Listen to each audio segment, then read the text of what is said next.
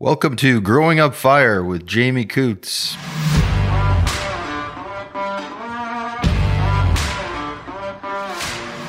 Seahawk, it is our commitment to you that you have complete access to the top professionals, industry experts, and products for your fire service.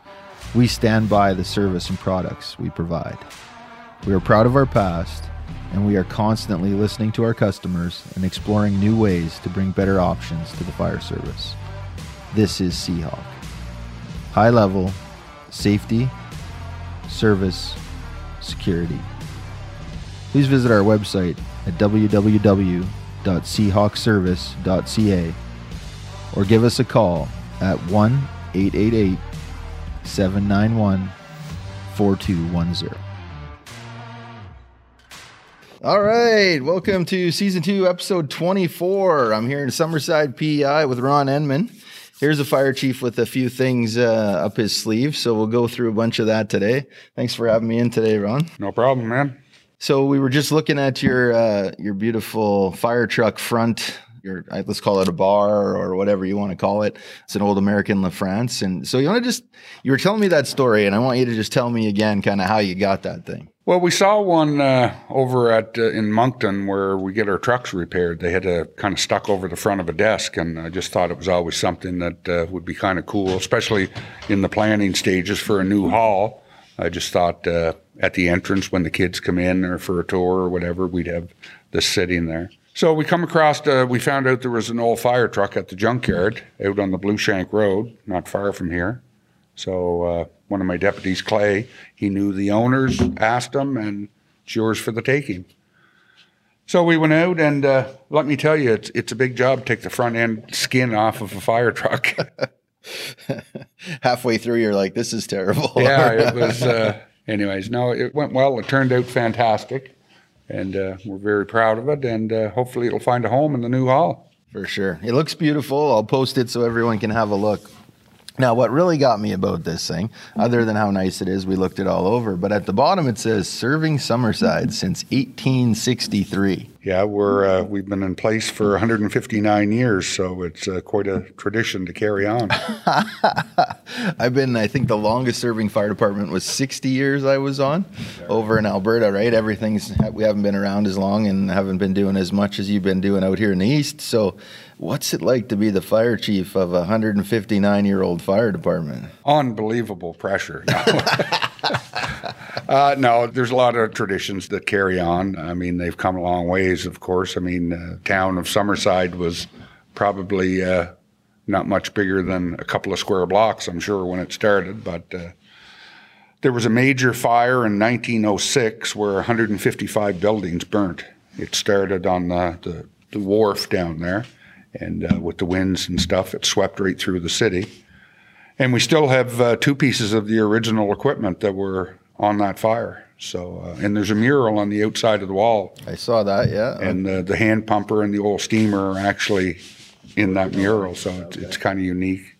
It's going to be a shame when we move to a new building and can't take that mural painted on the brick with yeah, us. What uh, what will you do there? Maybe just take a picture? And uh, yeah, I'm sure we'll have to do something. Yeah, yeah, cultural and heritage. We'll have to talk I'll, to them. Uh, I'll try to sneak up to Station two later and see Pete and see if I can't get a look at uh, yeah, we, some of that older stuff. We, we can slip out there after okay. We're done with this, awesome. For sure. Yeah, because I love the old stuff, right? I'm a big history buff. Like history in Alberta means one hundred years ago, right? And so to, you know, be in... a fire department that's been around, and for you to be that guy, you joke about it being pressure, but I, I feel like it would be anyways, even if you try not to let it. But well, we are great community support, and uh, previous chief was a member of the department for forty-seven years.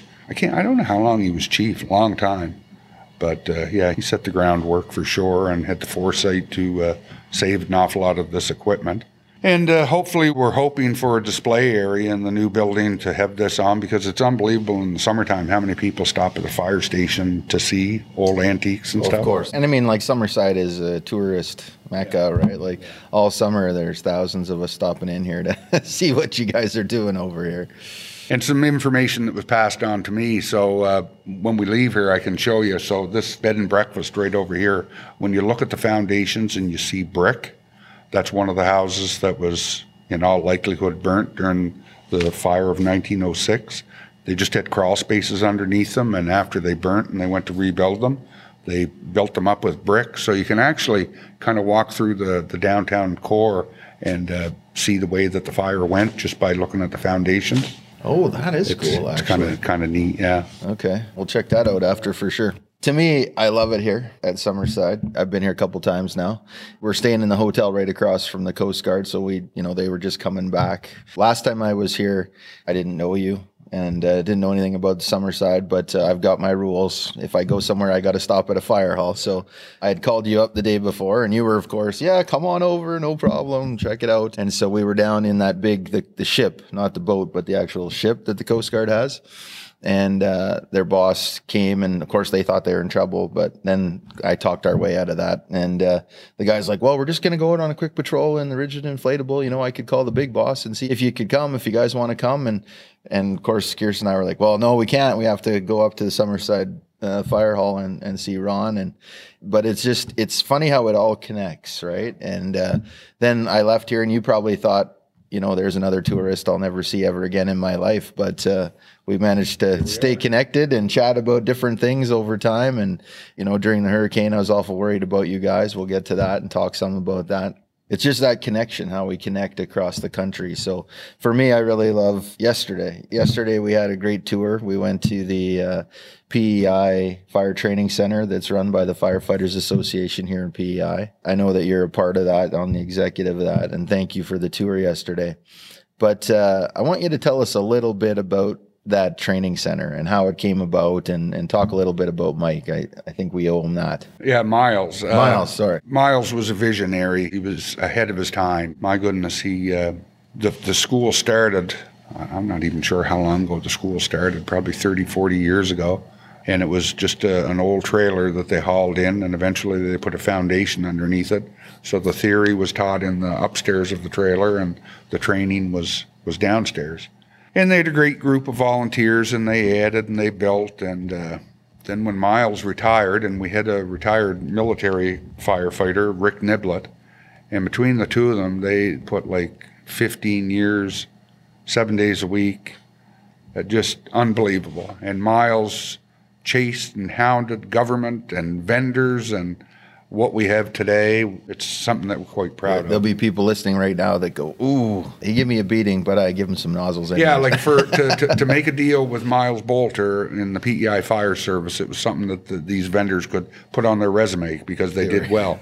They were excited. They, they got a couple bucks, eh? But like uh, when we were there yesterday, I was just showing you the equipment on the trucks. You'll never see that volume of, and, and diversity of equipment uh, on a fire truck anywhere. Is it's he's got everything. What I found amazing there was just uh, everything was so thought out. You're teasing Kenny about giving away all the secrets, because every corner that I turned around, I was like, I never saw that before. I never saw that before. And so I got to tell you, I last night sent uh, some pictures to my son, because they have their training center in Slave Lake that they've been building up. And I sent some to the deputy back home of the fire department. And I said, uh, we were talking about firefighter survival. And there was the one prop where you had taken the water pipes and run some ropes through them. And so it was kind of push them out of the way or go underneath of them. And I mean, that's cheap, easy. We all have that pipe laying in the yard, right? Ropes. We all have more ropes than we know what to do with that, that are not life safety anymore. But someone has to think how to put all this stuff together. And even the, uh, like in the, the mock-up house there that we have, like you saw the, the old oil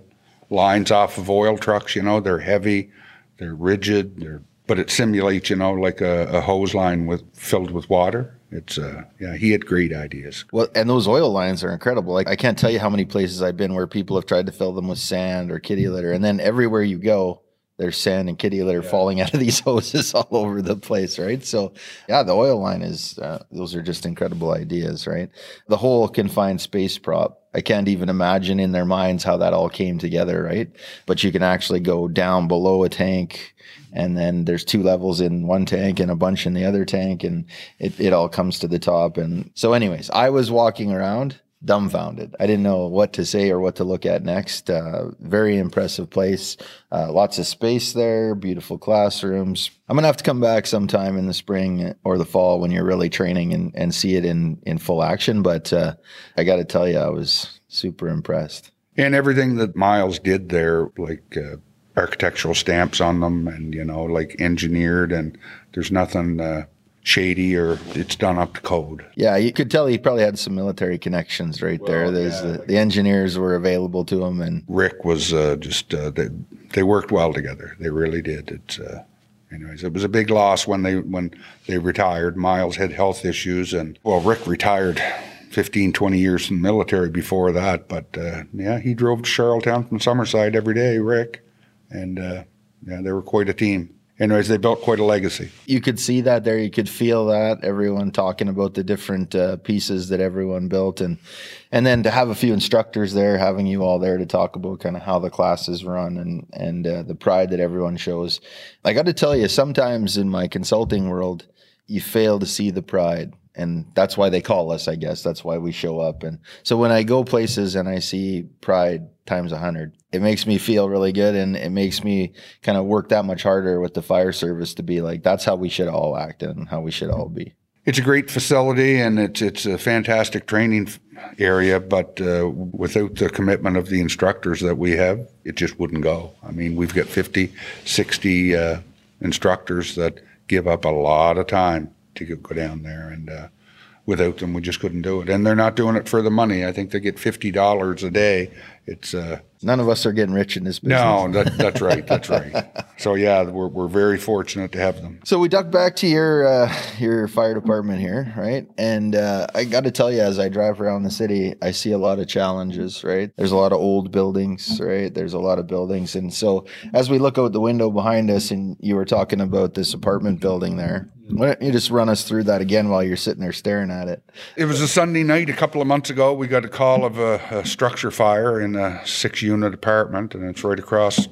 I can throw a rock and hit it. It's right across from City Hall. We had reports of a ninety-three-year-old gentleman hanging out a third-story window with smoke. Uh, we had two gentlemen on a, outside on the roof, and uh, we had another lady that went up to the third-story apartment to help the old gentleman get out.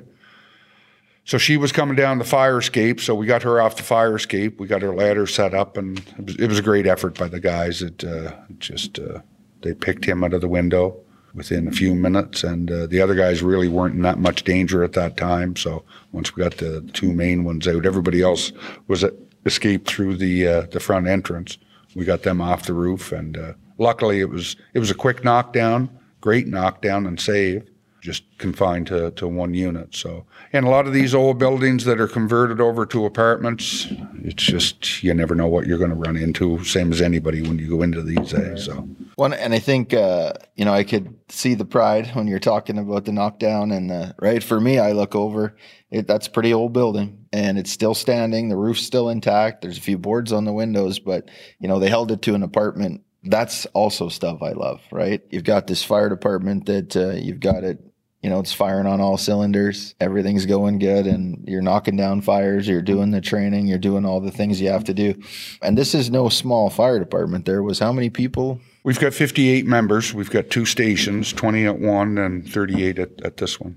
All right. So training's no small effort around here to train. No, no, that's right. It's uh, it's and it's trying to juggle around people's schedules, and but we've got a good training officer, and uh, he lays out the whole plan for the whole year. So. Everybody that has to hit certain aspects of it, they know when it's going to be, and it's working well. Lots of big challenges. To get here this morning, I had to drive past the, I think they called it Lobster Wharf or something like that. And so you can see the the threat to, you know, that kind of infrastructure out on the water and those big buildings, massive buildings right on the water. Yeah, yeah. We just had a major fire. There was a fish mart went up there last winter, I guess it was. Yeah, so it, it's busy. We average about, we're going to top three fifty for calls this year. You know, it's so funny when we're doing these podcasts and, uh, you know, there's always calls that happen in the middle, and we got to start and stop and, and do all that stuff. And it really drives you to that point that the fire service never stops. We never sleep. We never. Yeah.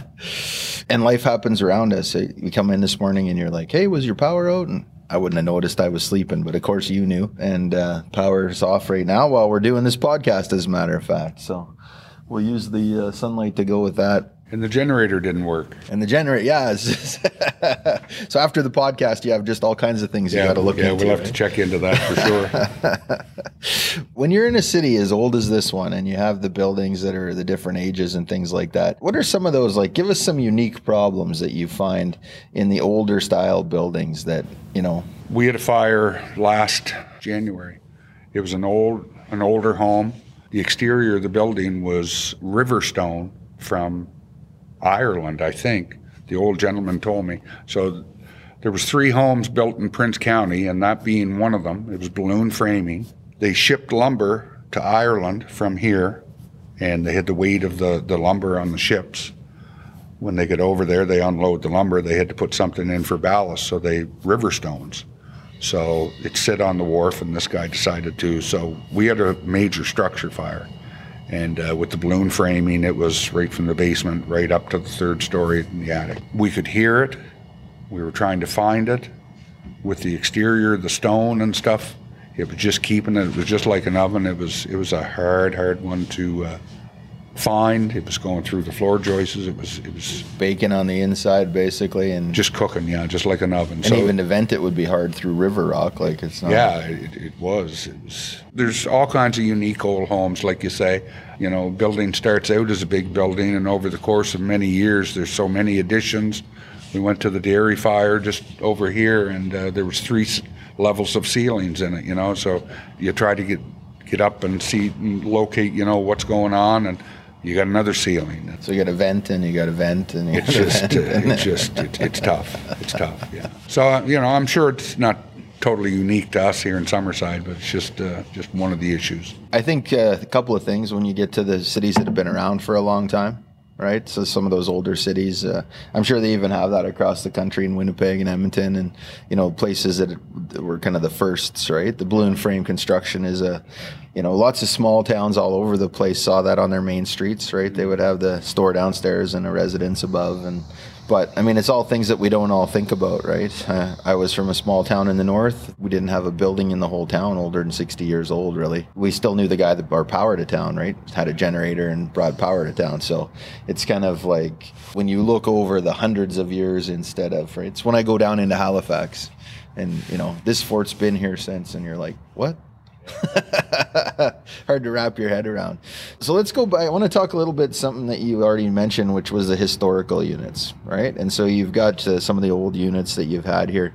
How do you fix those up? How do you keep them up? How does the city handle the budget parts of that? Or yeah, not a whole lot of our, our city buildings are, are that. I mean, the, the addition on City Hall, I mean, they make it look like a period, but uh, the armories right here was just done over. There was a, a project that, that was a year and a half, I think, in the making.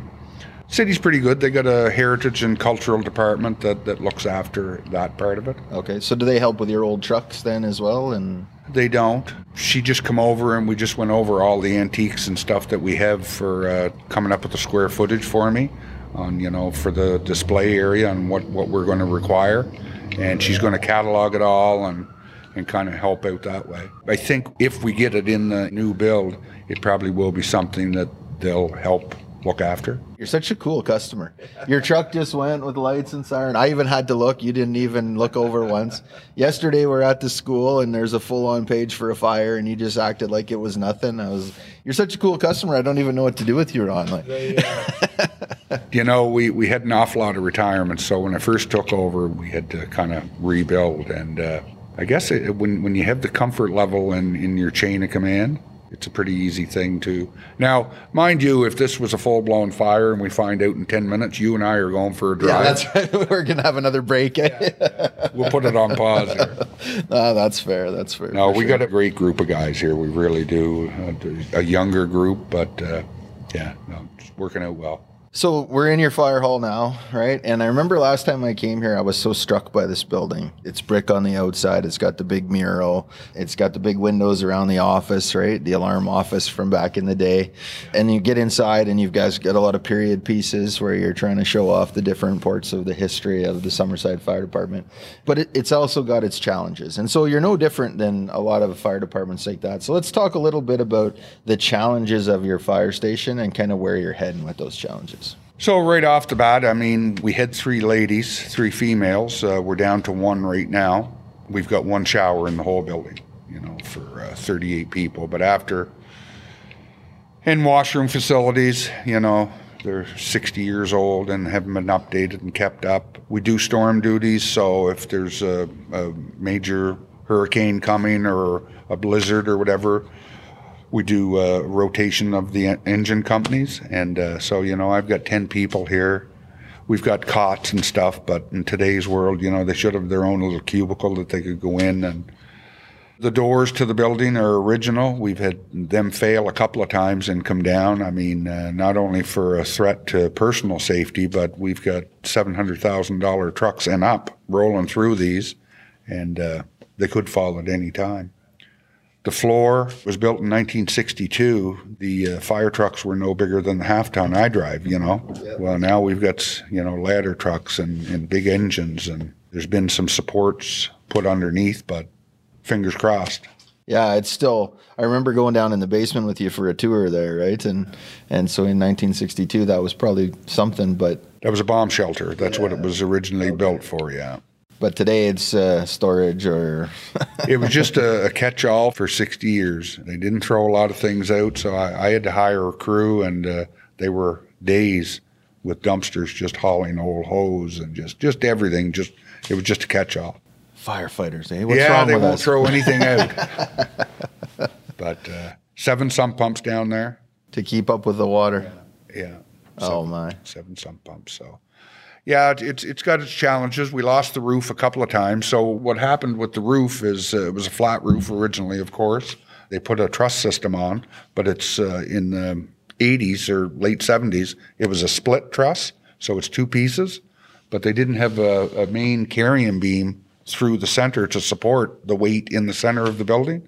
So when you get the, the big winds and stuff, you've got that flex. And we lost the roof a couple of times, so that has to be addressed. If they decide they want to keep this, it's they've got some serious money they have to put onto it too. So you got to start uh, looking at, do we rebuild the whole thing and renovate everything, and what's that worth versus do we start to look forward and build something new? And we did those studies. We did those studies, yeah, and uh, with parking. So in order to get the, the four trucks out of the hall, we have to have three people on each truck. So that's twelve vehicles. Well, through the week, you just won't find twelve parking spots. So the guys are just parking hell west and crooked, like trying to right. and get in the building, get in the dressed and get in the trucks and go. So, and we would have had to buy a couple of properties in order to expand to what we needed, and it just it wasn't feasible. So it was, it was good to have that done. Yeah. We also checked into Island E M S, our, our medical or ambulance crew, and uh, about coming in with us. And they wanted to come in with us, but financially it just didn't make sense for them. They could, for what it was going to cost them, they could have built a standalone building and had their own. So anyways, we, we did all our, checked all our boxes and ended up buying property where we are. Nice. Okay. So you got some property. We've got two so acres. You're, you're part of the way there, right? So now you, the big plan starts. And, and so I think that uh, we were talking earlier about how lucky you are to be able to be part of a build, right? Lots of people don't get to do that in their career. So it's not all roses, but uh, what are some of the fun parts of thinking forward? I think just trying to, I'm talking to people like you that, that have seen a lot of halls. I mean, I've seen my fair share, but as far as new builds and renovations, that's what I want to, when we get to the actual design, I, I, I want to, there's a few spots in the Maritimes that I'm going to uh, just take over. Stratford just built a new one just uh, outside of Charlottetown, and some nice ideas. I mean, they've got a beautiful facility. You did see that, didn't you? Which one? Is uh, Crossroads. You go over the Hillsborough Bridge. And oh, I didn't know, but I might... I might go over there and have yeah, it. That's, that's, that's, you know me. I like to see yeah. a few fire halls. They've got R C M P and E M S and fire in the one building. Okay. So just trying to pick people's brains. And, and we were talking before, there's so many things and you don't want to miss and have it done and say, oh, my God, I wish I would have. I think that's that's kind of the biggest challenge I have. Sadly, I could tell you that'll happen to you anyways. It happens yes. every time. And yeah. I think, uh, you know, you're doing the right things. You call other people, you go look at other buildings, you ask people to send you information and pictures, and there's all kinds of, you know, is it post frame? Is it steel frame? Is it concrete? Is it, you know, stick built? Is it, you know, there's all these different ways to, to build it. and fire halls are uh, unique, right? Everybody wants a different look. And then, you know, you have one of the challenges here is you're, you'll try to fit a brand new building into a, an older looking city, right? Yeah. And so how do you keep some of the tradition? I was just looking up at the Summerside Fire Department with the rounded doors yeah. and the bifold opening doors, right? So, you know, you have a lot of things that you could get away with here that other places couldn't get away with to think about, right? Well, where it's going, it's going up by the malls, uptown. So uh, mayor and council have to decide, you know, what they want it to look like. If it was going to be a renovation down here, it would have been a period look for sure. Right. And bottom line is uh, we, we can come up with all the great ideas and all the things that, that we should have and must have. Finances is going to play a big part of it. I mean, the building costs now have doubled in the last year per square foot. That's going to play a big part in it too, I'm sure. Acres Emergency Vehicles, a message from our community. A person who is risking his or her life to save the lives and properties of others deserves something as reliable as an Acres Emergency Vehicle. This is our mission, to thank these people with the best gift we can, our best effort. Our commitment includes a firefighter-driven design, manufacturing integrity, personal and professional service. We are here to serve.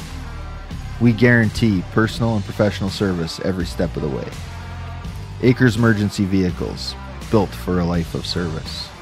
Please visit our website at w w w dot acres e v dot c a. So seeing over four hundred forty fire departments now, I could tell you that some of my favorites are just the big rectangle buildings. They're kind of plain looking on the outside, but they saved all their money for the inside. They got the plain doors and the plain walls and the, but you get inside and they've spent their money where it counts, where the people are. You know, some of the ones that have uh, Winkler, Manitoba, they got a museum kind of right inside their building that you were talking about. You'd like to have some space for that.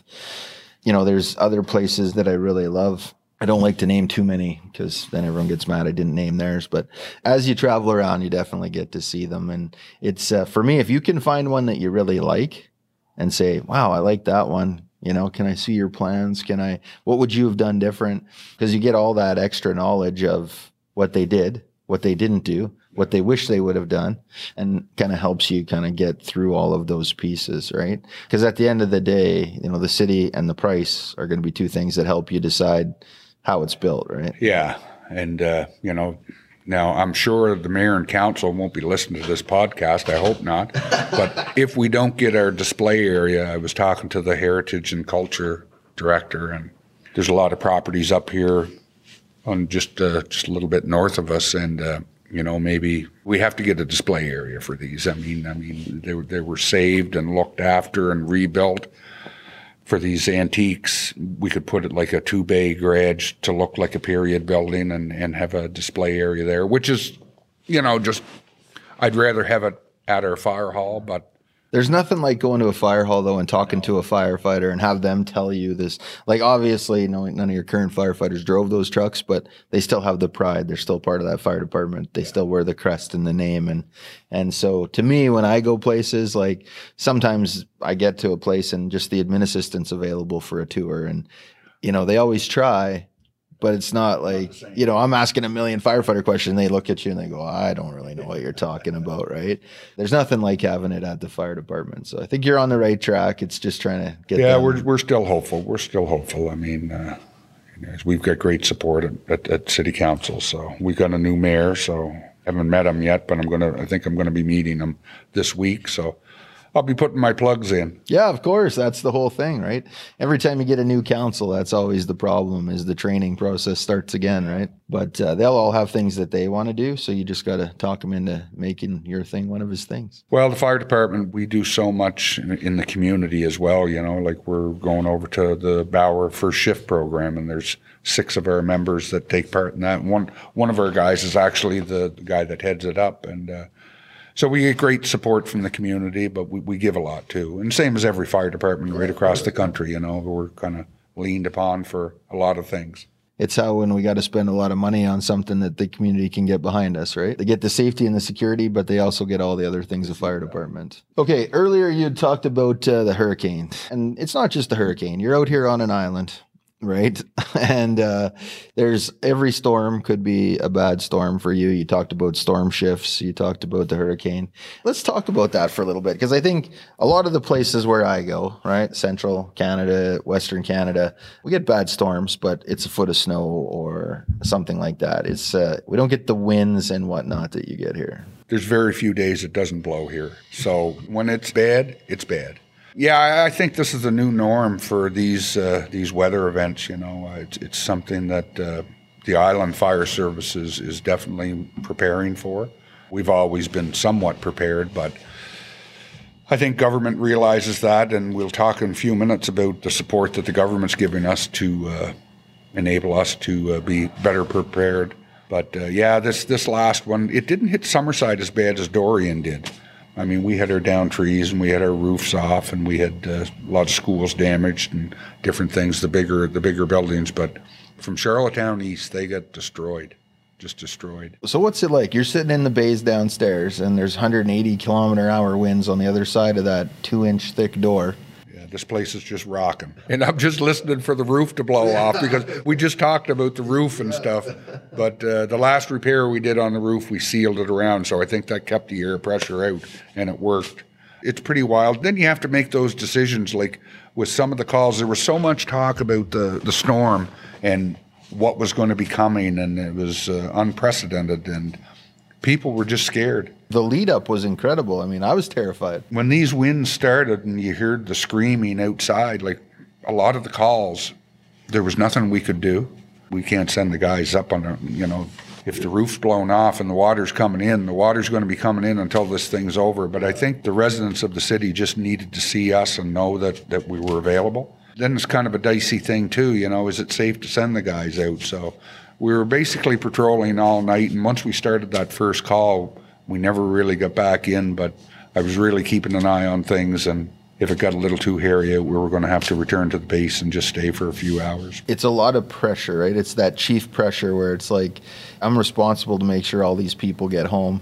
Yes, they got to take care of themselves too, but you feel the ultimate pressure to get them home, and we go out when everyone else is exactly hunkering down, right? During Dorian, I had two guys where their basements flooded because they, they weren't home to get their own generator out and, and get this. So we made sure that anybody that needed to go home and man their sump pump and get things going and, and check. So we had a few guys that had to slip home. And I mean, I mean, they got families and kids home that are scared just as well as everybody else. So, and you just can't say enough about the, the fire service and right across the country and the members that, that do this. It's uh, I think it's a piece that, uh, I don't know if it's councils or the public or, you know, other people forget that uh, the fire station is more than just a fire station. It's a home for our people, and, and it can also be a home for their families, because when it's as bad as it is and we got to send them out, they sometimes like to have their families in a nice, safe place too, right? Exactly, exactly.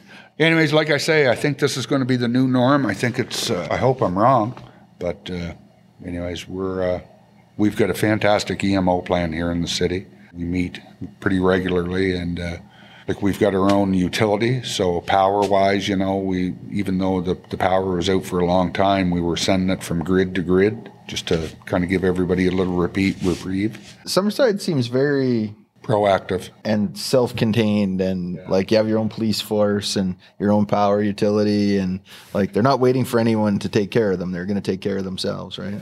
I worked with for some big organizations through my career, but it's a great camaraderie between the other departments. It's not uh, we're here, you're over there.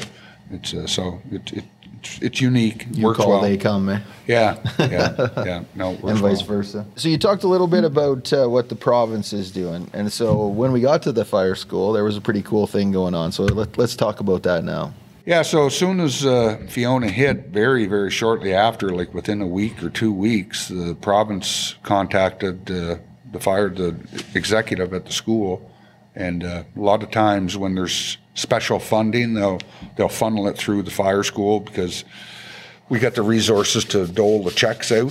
So uh, anyways, they gave us a, a million dollar check. So every fire department, thirty-five departments, get twenty thousand dollars each, and then three hundred thousand of that's going to be used for radio equipment for the Island P I C system, the radio system. Every department kind of has their own, but uh, analog, and this is a digital system. And uh, just uh, if a radio system goes down, I mean, you'll still have a backup that you can get on, but then when there's a mutual aid or a major event, we've got communication. And then on top of that, they uh, saw the need where there was a lot of people needed secondary power source, so the province bought seven hundred twenty generators. Yeah, I've never seen so many generators. Everywhere I go, the fire departments are... So every fire department got fifteen, and because us and Charlottetown have two stations, we got thirty. And that included a gas can for each one and two heavy extension cords for each generator as well. So yeah, it's... Uh, what I'm hoping to do is meet with our E M O uh, plan and uh, get a registry. So any resident in the city that has a family member on an oxygen concentrator, or during Dorian, we had a couple of people that were palliative and had airbeds in their, their places and needed power. So anybody like that would be the first place we'd hit, of course. And uh, then from there, if it happened to be uh, a senior's home, maybe we can get some power in a common area. And uh, I think we're going to have to buy some uh, fifteen hundred watt electric heaters and be able to... Uh, provide some, uh, some support for uh, a lot of different families. We may end up with one hundred twenty people on the registry, and we may be going from house to house every four hours and charging stuff up. Charging and... stuff up, and that that's a pretty massive undertaking, but between all the departments, I think it's something that we can, should be manageable. Well, and I think it's nicer than just taking the two generators you have and trying to figure out a plan at the last second, right? Exactly, yeah. So uh, anyways, and we've got a, through our E M O, all the, the church groups are kind of a, have a, a group formed. So at this apartment fire over here, our fire chaplain, like it was pouring rain, we had eleven people that were displaced standing out on the lawn. Do we take them to the fire hall? Well, there's nobody here to... take care of them or anything. So anyways, he didn't call, he didn't initiate a fan out, but between all the church groups, there's a lot of resources there. He took them to his church and uh, called in his wife and a few people, and they fed them. And I gave him all the numbers for the Red Cross. They found, he set up accommodations for them. And then after we were done, we transported them all and delivered them all, and everything was good. So get to do all the things, right? Uh, from start to finish. That's yeah. Kind of feels good for everybody, right? Yeah. It's just another problem that the fire service kind of in the city our size kind of has to take on, because I mean, where do these people go? Anyways, it's great having that resource with all the church groups. Yeah, it, it kind of sounds like uh, connections and partnerships, right? It's a common theme around here. It yeah. uh, keeps coming around. And then there was another program that came after the hurricane as well, which was to equip the fire departments with smaller kind of storm-type equipment. So what's going on with that one? Yeah, so this seven hundred thousand dollars that, that the fire school got, like we got the million, three hundred for radios, and then the, every department got twenty thousand dollars. And they're not dictating what we use the, the money for. They're kind of suggesting that we use it for disaster relief equipment. So chainsaws, pumps, rain suits, flashlights, just kind of the basics that you need. All the stuff to, you wouldn't normally have kicking around a fire hall. Well, but. we have, but we just don't have the in the numbers and volume that we need when you get a major disaster, you know, like storm surges and, and different things like that. Plus, you know, like now there's seven hundred twenty generators on the island fire service. And if it happened again where West Prince or we, us and Queens or Kings get hits hard, we can kind of support our own disaster relief area with the equipment that we have in stock. Pool together. Yeah, and... like send down a couple of hundred generators from the west to the east, you know. Okay, so now we're going to play the wish game. I don't know if you listen to any of my podcasts, but in the wish game, you get three wishes to make the fire service better. Any three things you want to make the fire service better. On the whole province? Yeah. Yeah, I just wish there was... Uh, enough funding to help the smaller departments. I mean, we talked yesterday about the crazy increases on every everything that the fire service, you know, like uh, bunker gear going up seven hundred, eight hundred dollars a set from the previous year, and uh, we're getting by, and there, we, we have some departments that are okay on in the province, but there's a lot of departments that are struggling just to put fuel and keep the heat on and, and electricity on in their halls. So I'd, I'd like to see uh, funding available for... that they can self-sustain themselves. Well, my fire hall is going to be number one up there too. You know, I got to think. I got to think of myself here. Just hoping that works out well. Yeah, I think a, a new fire hall would help with all of those things you were just talking about, and uh, it helps with membership. It helps with the different types of members you can have. Right, uh, more ladies might be attracted to a place where they actually have their own facilities, and yeah. you know, the storm nights where you're you're here and you can actually get an hour or two of sleep on a, your own bunk. There's something to be said for that, right? Exactly. exactly, yeah. You know, and then, you know, like they do come down and they, they stay the night and everything, and then they got to get up and they got to go to work, or they got to, you know, just uh, be nice for them to get a night's rest if, if they get the opportunity. Uh, another thing is uh, cancer in the fire service. That's a big one. I'd love to see every department have accessibility to an extractor machine where they can, uh, we were talking about our protocols here at, in Summerside, for decontaminating on scene and then coming back, and we've got the bins to put the, and a lot of the smaller departments don't have that as well. We have to have a number four. Three's just not enough. Okay, you got it. You got an extra one. It's you. Recruitment, recruitment and retention. I mean, it's every employer across the country is seeing they can't hire enough people, and if they do hire them, it seems they get them trained and stuff, and then they're they're gone somewhere else. So, uh, it'd be nice to see the, the fire service be able to attract more people. What's the turnover here? What, how many people do you think you turn over in a typical year? Well, we, we had an awful lot of guys that, uh, and we're going to be into the same thing in another ten or fifteen years, that we had uh, about a third of our department left, but they were all like thirty up to forty-seven year people. It was just in, you know, like a new leadership, and I mean, nobody likes change, yeah. uh, but it was just, uh, they did their time. Yeah, they did their time. And, uh, But I don't know, it just, it's the Maritime Fire Chiefs and the Canadian Fire Chiefs, and talking to a lot of people, and I know a lot of young people don't stay. They're great. We lost three this summer that were, I felt were future leaders, but it was jobs and moving out of the community and trying to get all those things. Yeah, I mean. And in my day, I mean, when you got a, got a good job or whatever, you, you really didn't even look beyond that. That was your career and stuff, but the, the younger people, they're looking for more money and better well, jobs. Say people have like seven different jobs now instead of one career, right? Yeah. So it's uh, so that that's kind of my wish list. That I'd, you know, it's uh, nothing unique to Summerside, but well, I think you do get some unique pieces here, like that summer's busy and that the winter's not as busy, and yeah. right uh, those peak times, peaks and valleys, and and then retention. You, you know, somebody's gonna be here for thirty years and they want to retire. How do you say no? It's not, you can't be mad at them or upset or right. Well, nobody that's can um, retire for the next five or six years. That's that's going to finish out my term. So I mean, after that, ban, they, eh? they can do whatever they want. I think it's going to be a, a crazy, crazy winter for the fire service with the price of oil. I had a lady, we look after the Santa Claus parade, and I had a lady from a drugstore come in and. Uh, making a donation. We give it out to three community groups that do Christmas hampers for families. Yeah. So it's usually around ten grand we raise.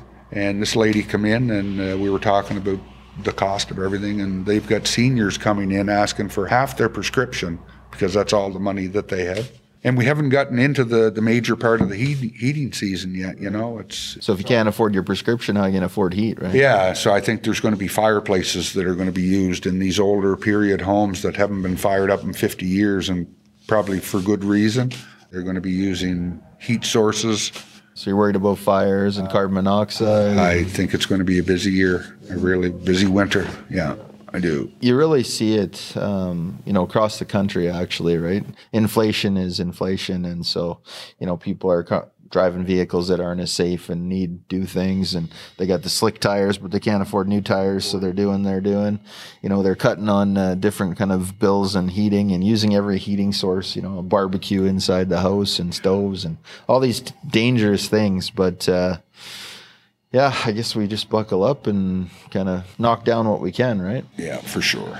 And there's, there's all kinds of programs that the government's trying to, and different community groups are trying to help out, and I just hope it works. And I guess we're there when it doesn't, right? Yeah.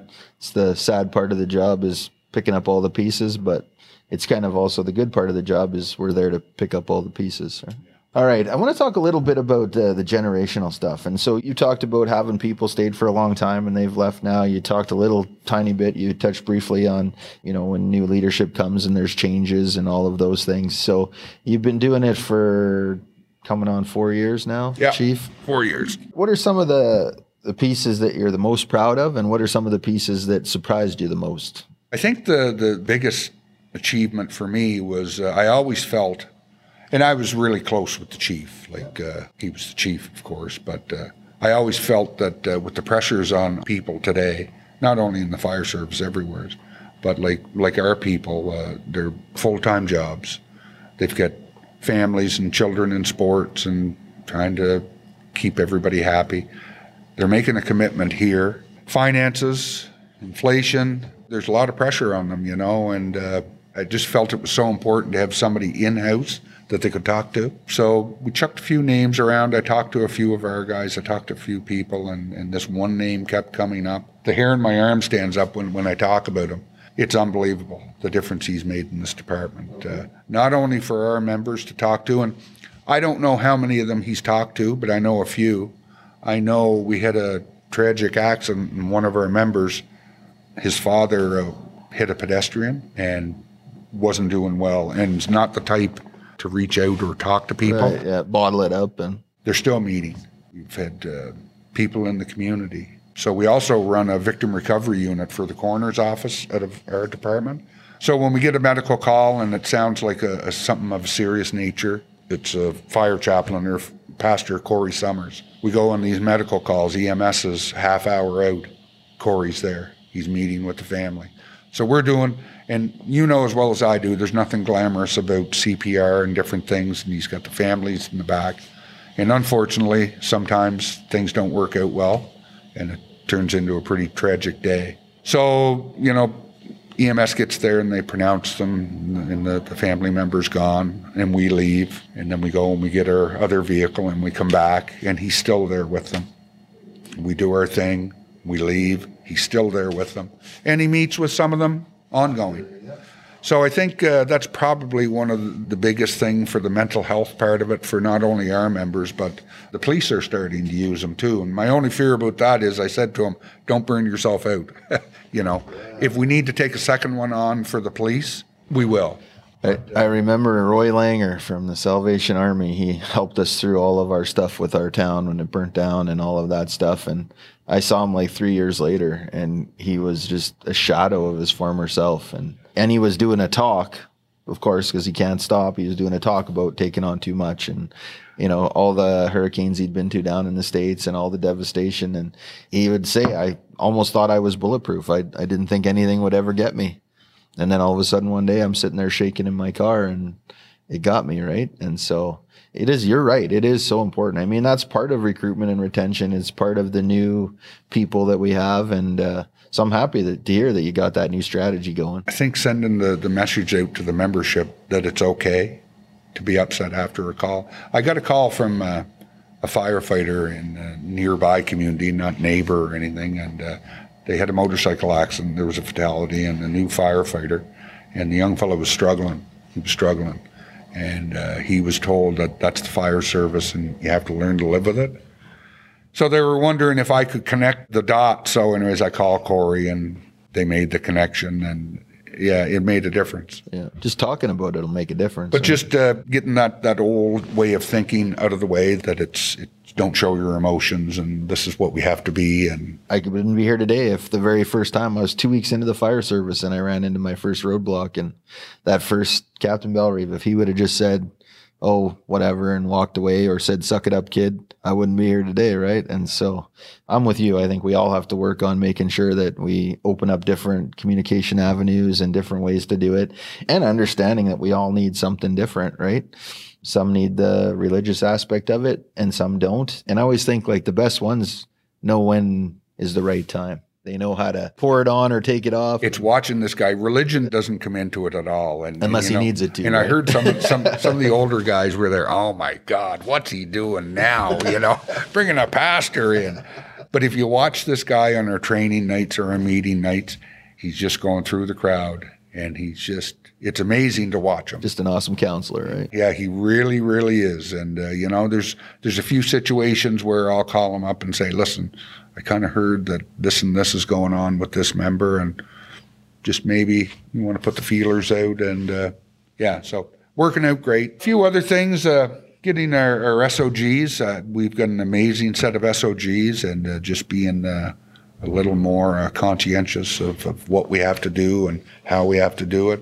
But other than that, it's really, it's uh, just kind of tightening up a few things. And I think we've, we've made great strides forward. The the guys have bought into it, and uh, yeah, pretty pretty happy with the way everything turned out. Nice when you get a pretty uh, stable set of tracks to start with, and you yeah. just have to make some tweaks, right? That's right. Just kind of brought us up a little, little forward in uh, the way of thinking and stuff. But uh, certifications, I'm big on that. You know, if anybody wants to take any training, we're pretty fortunate with our training budget that it, that it's there, and uh, able to train everyone up to standards. And everybody has to be level one to start with, and then uh, level two if they want to take it. It's by all means. And then the school offers all kinds of certifications and different things. So fantastic. All right, what else you got? We're running short on time, but that's okay. We always got to fit in a little bit more.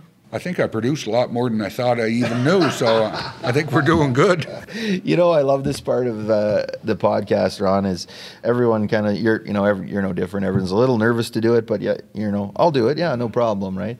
But at the end of the day, it's just a really good chat about the fire service, right? I mean, I could talk all day about the fire service. Right. You know, we tell a few stories, and uh, we get to talk about the pieces that make us proud and the, the pieces that we're trying to figure out. And I think at the end of the day, that's kind of what my whole podcast is about. And I think that uh, as two chiefs sitting here, we got some pretty similar ideas about what to do to help the fire service. So. And another thing I'm just going to add in there, you know, uh, an older chief told me years ago that uh, one of the most amazing training aspects for, for the, the senior management is to go to these Maritime Fire Chiefs for us and, and the Canadian Fire Chiefs. That's where it really kind of hits home that no matter how you're thinking that your department is and stuff, your situations and problems are the same right across the country. And it's just nice to, uh, I'm not a big person just to walk into a room and mingle through, but when you go to these functions and, you know, you start talking to people and uh, everybody's got kind of the same issues, and it's kind of nice, a little reassuring to know that you're kind of on the right track. I'd encourage everybody to attend those if at all possible. No, I couldn't agree more. I, uh, I was just having that fight, that talk budget the other day that, uh, you know, they thought that we put too much in for people to travel. And I was like, well, we have a training conference, a national conference, and then basically like a product conference. And I said, uh, you'd have to explain to me how that's not important to the fire service. And you'd be up pretty late trying to explain to me how going to these different conferences and learning about different products and different ways of handling cancer and stress and P T S D. And that filters right down through the department. So that knowledge and that training, you know, it's, it's, It, it's it's crucial. It's it crucial. Sure. It really is. Awesome. Okay, great place to stop. Ron Enman, Summerside P E I Fire Chief, thanks so much for your time today, and uh, I just enjoy everything that comes next. All right, well, thanks a lot for having me. Thanks for listening to Growing Up Fire today.